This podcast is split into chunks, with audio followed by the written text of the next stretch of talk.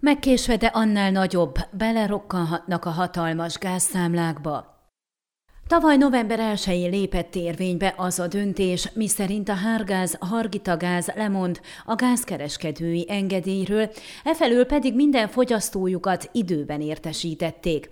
Ezt megelőzően Kovács Domokos, a vállalat műszaki igazgatója lapunknak elmondta, azok számára, akik nem választanak új szolgáltatót az elkövetkezőben, egy úgynevezett végső szolgáltató fogja biztosítani a gázellátást. Nagy Bege Zoltán az Országos Energia energiaár szabályzó hatóság alelnöke ugyanakkor nyilatkozta, hogy az említett esetben a fogyasztók valószínűleg nagyobb áron fognak hozzájutni a szolgáltatáshoz. A tisztségviselő egyben kifejtette, hogy a végső szolgáltató minden hónapban a legalacsonyabb árat kínáló cég lesz. Több udvarhelyszéki cég esetében a végső szolgáltató az elektrika lett, a gázszámlákon szereplő összegek pedig 20-30 szorosára nőttek.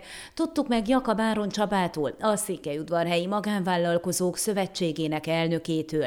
Mint mondta, ezt követően több cég is felkereste a számlákat sokszor fél év csúszással kibocsátó szolgáltatót, ám nem sikerült megoldást találni a magas árak miatti problémára. Állítja, a hárgáz kilépését követően az új szolgáltató nem küldött semmiféle értesítést a megemelt árakkal kapcsolatban.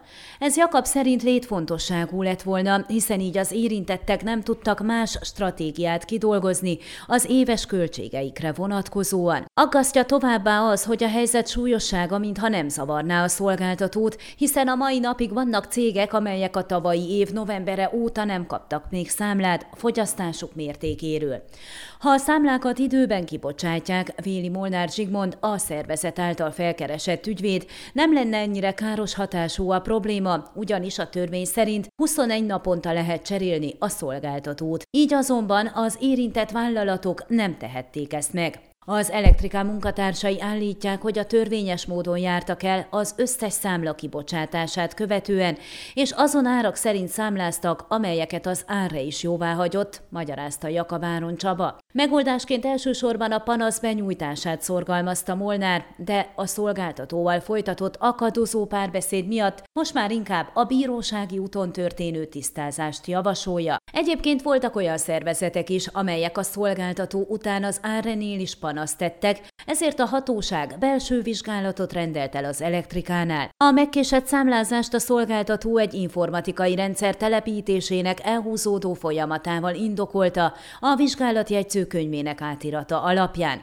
Ezt ugyanakkor a jogász szerint egyelőre nem lehet készpénznek venni. A probléma bonyolultsága főként abból fakad, hogy a törvények többféleképpen értelmezhetők.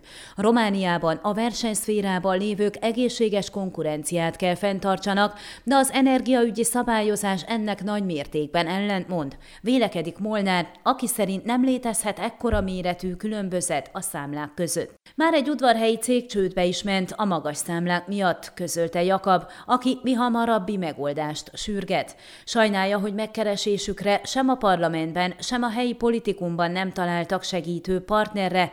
Tudomása szerint a több tucat vállalkozás mellett három önkormányzatot is csődbe sodorhatnak a megfizethetetlen árak. Csak Székelyudvarhelyen nagyjából négyezer vállalkozás van, túlélők vagyunk, a cégek állandó krízis helyzetet élnek meg, zárta beszélgetésünket Jakab. Az ügy orvoslásával kapcsolatban Molnár Zsigmond kifejtette, egy keresetet már regisztráltak a bíróságon. Ez szerint a felperesek nem azt akarják elérni, hogy ne kelljen kifizetniük a kibocsátott számlákat, viszont nem a jelentősen megemelt áron fizetnének. Egyébként hasonló problémával küzdenek a vállalkozók Maros, Kolos és Kovászna megyében is. Ezek közösen jogorvoslatot szeretnének a helyzetre, 30 cég csatlakozott a bírósági eljáráshoz. Ön a Székelyhon aktuális podcastjét hallgatta. Amennyiben nem akar lemaradni a régió életéről a jövőben sem, akkor iratkozzon fel a csatornára, vagy keresse podcast műsorainkat a székelyhon.pro portálon.